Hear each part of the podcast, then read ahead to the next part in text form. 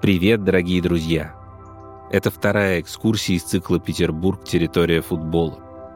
Оргкомитет Чемпионата Европы две тысячи двадцать и проект «СНОП» представляют серию аудиопрогулок по городу. В первом гиде мы рассказывали об истории футбола в Петербурге. Сегодня о том, как тесно этот спорт связан с искусством. Итак, арт-маршрут.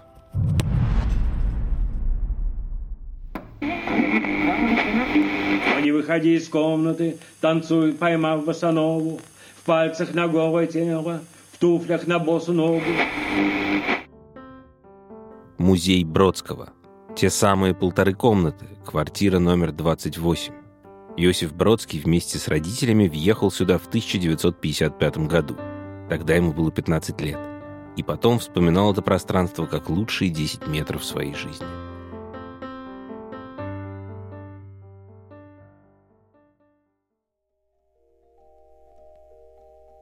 В послевоенные годы футбол в Ленинграде, да и во всем Советском Союзе, был спортом номер один. Футбольные матчи как праздник. Не остался в стороне и Иосиф Бродский. Поэт обожал футбол. Его друг детства Генрих Штейнберг, впоследствии ставший великим вулканологом, вспоминал. Иосиф был страстным болельщиком. Ни о чем не любил разговаривать так, как о футболе. Знал все про чемпионат Союза, вел статистику матчей. Я помню, году в пятьдесят девятом пару раз мы ездили вместе на игры, сидели за воротами, болели так, как в последний раз. В общем, он к футболу относился более чем серьезно. Когда Бродский оказался в эмиграции, возможности следить за футболом у него стало куда больше, хотя смотрел он матчи преимущественно по телевизору. Переводчик Алан Майерс рассказывал о Бродском. Первое, что он произносил, прилетая в Англию и входя в наш дом, было: «Футбол показывают».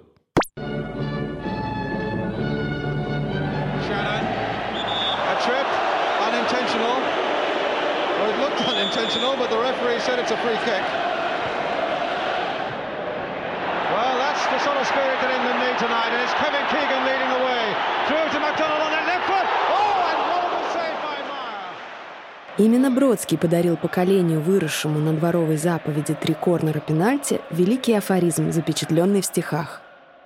«Я бы вплетал свой голос в общий звериный вой, там, где нога продолжает начатое головой. Изо всех законов, изданных Хамурапи, самые главные – пенальти и угловой».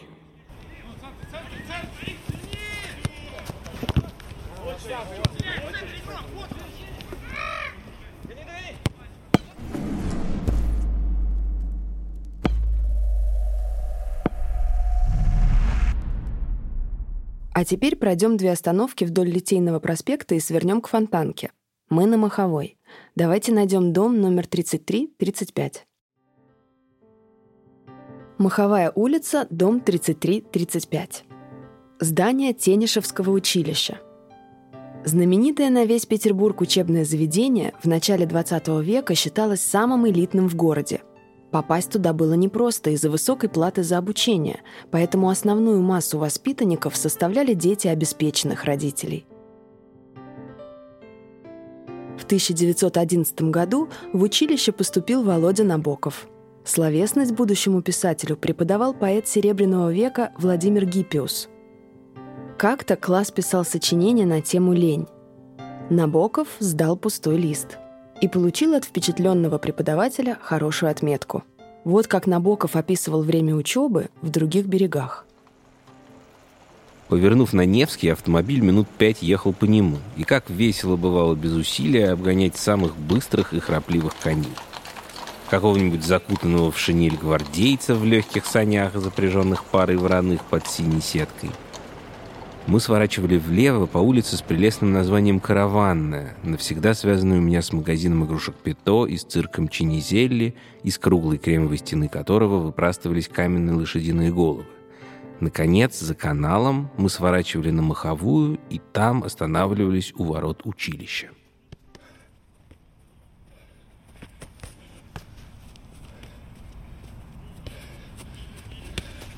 Набоков начал играть в футбол здесь, в Тенишевском училище, и сразу выбрал для себя роль голкипера, который потом никогда не изменял. С тысяча девятьсот шестьдесят второго года в этом здании располагается учебный театр на Моховой.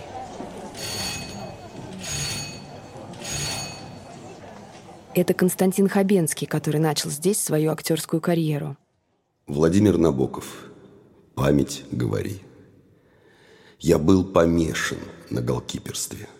В России и латинских странах доблестное искусство вратаря искони окружено ореолом особого романтизма. За независимым, одиноким, бесстрастным, знаменитым голкипером тянутся по улице зачарованные мальчишки. Как предмет трепетного поклонения он соперничает с матадором и воздушным асом. Его свитер, фуражка, толсто забинтованные колени, перчатки, торчащие из заднего кармана трусиков, резко отделяют его от остальных членов команды.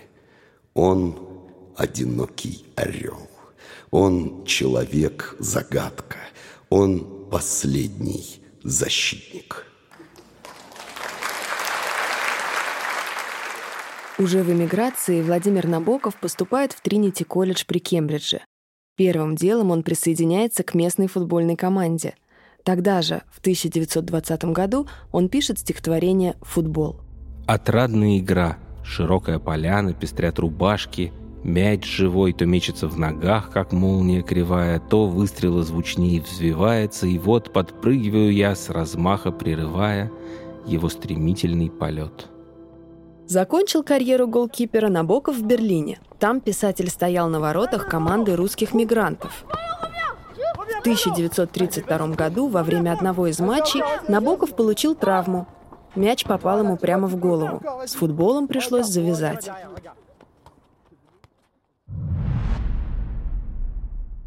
Давайте двинемся к следующей точке маршрута. По Моховой мы идем до моста Белинского, а затем по Караванной улице мимо манежа и Зимнего стадиона, к Дому радио. Дом радио. Здание, в котором в тысяча девятьсот тридцать третьем году разместилось Ленинградское радио, год назад стало домом оркестру и хору Music Aeterna под управлением дирижера Теодора Курентциса. Греческий музыкант тесно связан с Петербургом. Он здесь учился, начинал карьеру и спустя два десятилетия вернулся в Петербург. Но Теодор неравнодушен и к футболу. Он заядлый болельщик, а в перерывах между репетициями иногда даже играет в FIFA.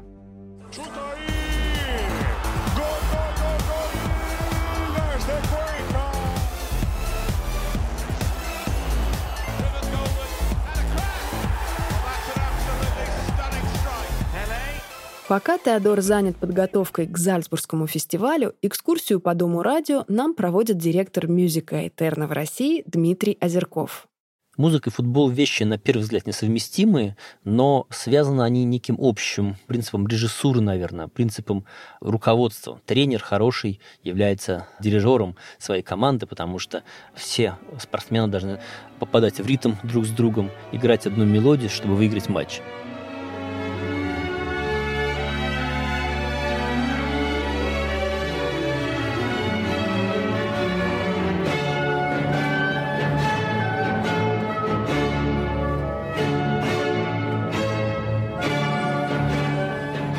И это фрагмент девятой симфонии Бетховена в исполнении оркестра и хора «Music Aeterna», одно из величайших произведений композитора. «Ода к радости», финал симфонии, написанный на стихи Фридриха Шиллера, еще и гимн Евросоюза, гимн Европы. А в тысяча девятьсот девяносто втором году именно под эти звуки сборная СНГ по футболу выступала на чемпионате Европы в Швеции.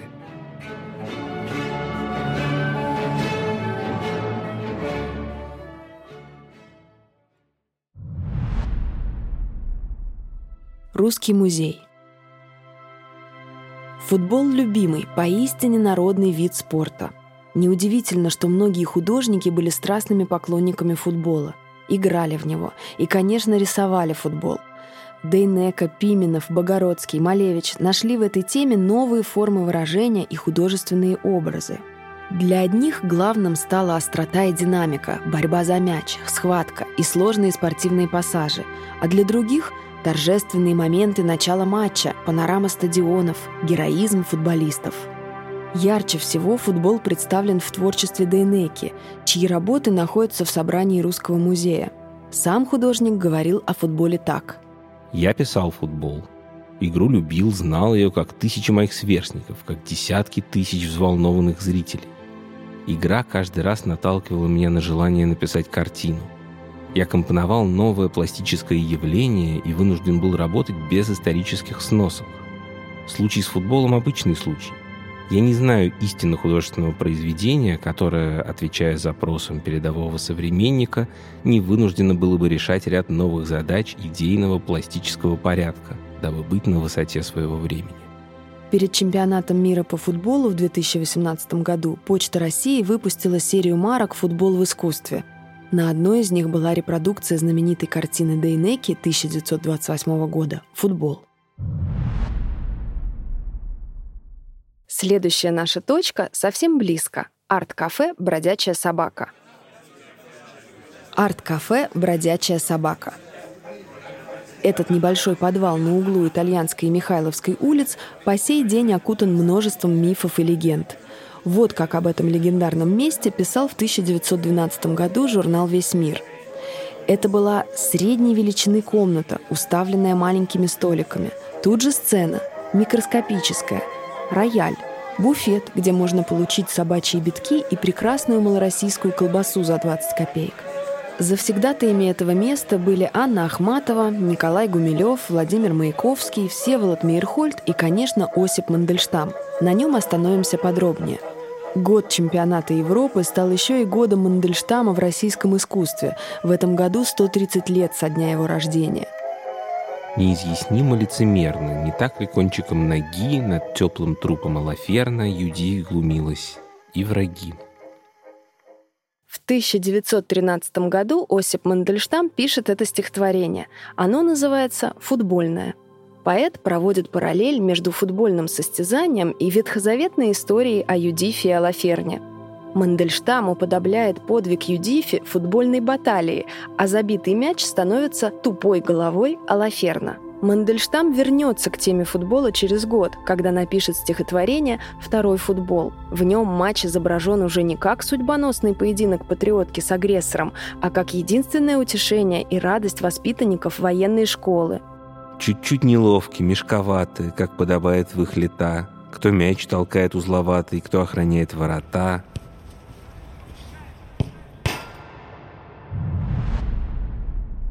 До нашей следующей точки на карте пешком идти далековато, четырнадцать минут. Если хотите, можете и прогуляться. Или вызвать такси, дорога займет буквально семь минут. Наша остановка — балетное училище имени Вагановой на знаменитой улице Зодчего-Росси. Начиная с тысяча восемьсот двадцать шестого года расходы на обучение в балетной школе шли прямо из кабинета Его Императорского Величества. Школа принимала пятьдесят мальчиков и пятьдесят девочек в год. Самые талантливые содержались за счет государства и назывались казенно-коштными. Остальные, свои коштные, учились за пятьсот рублей в год. И это без обучения наукам, только специальность. Воспитанников училища трудно было перепутать с кем-то еще. Мальчики носили темные мундиры с вышитой на них лирой. Лира с императорской короной в лавровом венке, герб училища, украшала и фуражку с лакированным козырьком. Как пишет в книге «Театра Петербурга» историк и искусствовед Руфина Павлова, мальчики, воспитанники училища, едва появился футбол, стали мастерами игры. Учителя ругались на них, ведь для балетных ног футбол – спорт крайне опасный. Но это не помогало, и будущие танцовщики сбивали себе в кровь ноги на любительских матчах.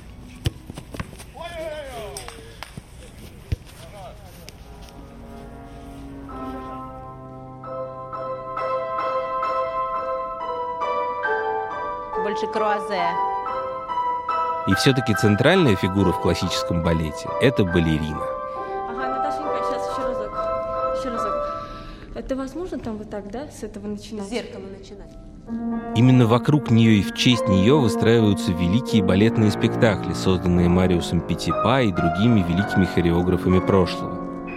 И та самая театральная улица, на которой мы сейчас находимся, помнит стремительную поступь всех выпускниц Академии русского балета, ставших потом украшениями Мариинского и Большого театров. Первое имя, которое приходит на ум, Диана Вишнева, прима ассолюта, звезда, а еще посол чемпионата Европы по футболу две тысячи двадцатого года. Это моя альма-матер, так же, как и Мариинский театр до сегодняшнего дня. Приходя на зодчего России, я в тот момент не столь понимала, я больше чувствовала и ощущала своим детским каким-то чутьем, интуицией того возраста, что что-то особенное происходит со мной, что что-то особенное здание, хотя понятно, что в центре Санкт-Петербурга в этих зданиях, музеев и зодчеств э, ты посещал и знаешь, что это такое. Для тебя это не такая большая новость, как ты увидела огромнейшую толпу со всех республик, ломившуюся в это здание. И это очень тоже взбудоражило меня как ребенка.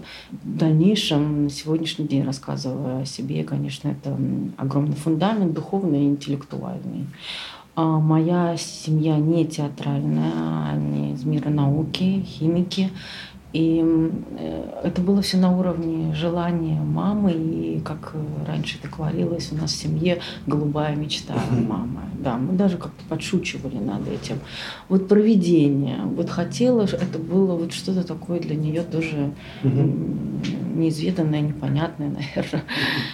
И приведя меня на Зодчего Рось, улицу в училище в то время имени Агриппины Яковлевны Ваганной, а ей сказали, что а у девочки нет данных. И моя мама тоже на этом не остановилась. Она как-то переделала мою медицинскую карту, какие-то, по, какие-то снимки нашли другого человека, как все. Но тут уже задалась больше уже я этой целью. Но да, это были какие-то истязания своего тела и подготовки, и я вошла в какой-то определенный, наверное, раж в этом. Mm-hmm. И мне как-то это не то что понравилось, но для меня появилась, наверное, какая-то цель. И вообще это все затерялось, то, что, как говорится, мамин проект, как говорится, он и не пригодился, пришел другой главврач, и он сразу меня взял. И сказал, что да. Я очень надеюсь, что не помешает то время, в котором мы сейчас оказались, пандемия, и насколько возможно, может быть, приезд гостей, на каком уровне, в каком количестве. Но это серьезный чемпионат, его все ждут. И, конечно, город, конечно, не то что преображается, он раскрывается. И, и самое главное, город тоже готовит к этому. И последние все такие серьезные истории показали, что, конечно, это невероятное происходит такое братание, знакомство болельщиков, туристов, жителей города. Это оставляет и очень яркий отпечаток в истории.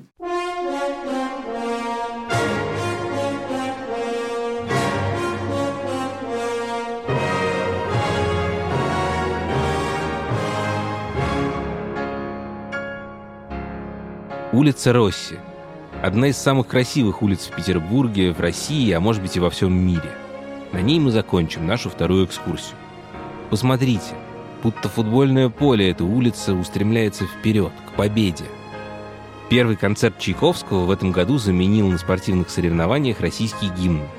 Под него получают медали конькобежцы, фигуристы. Музыка победы. Пусть она станет символом торжества, спорта и искусства.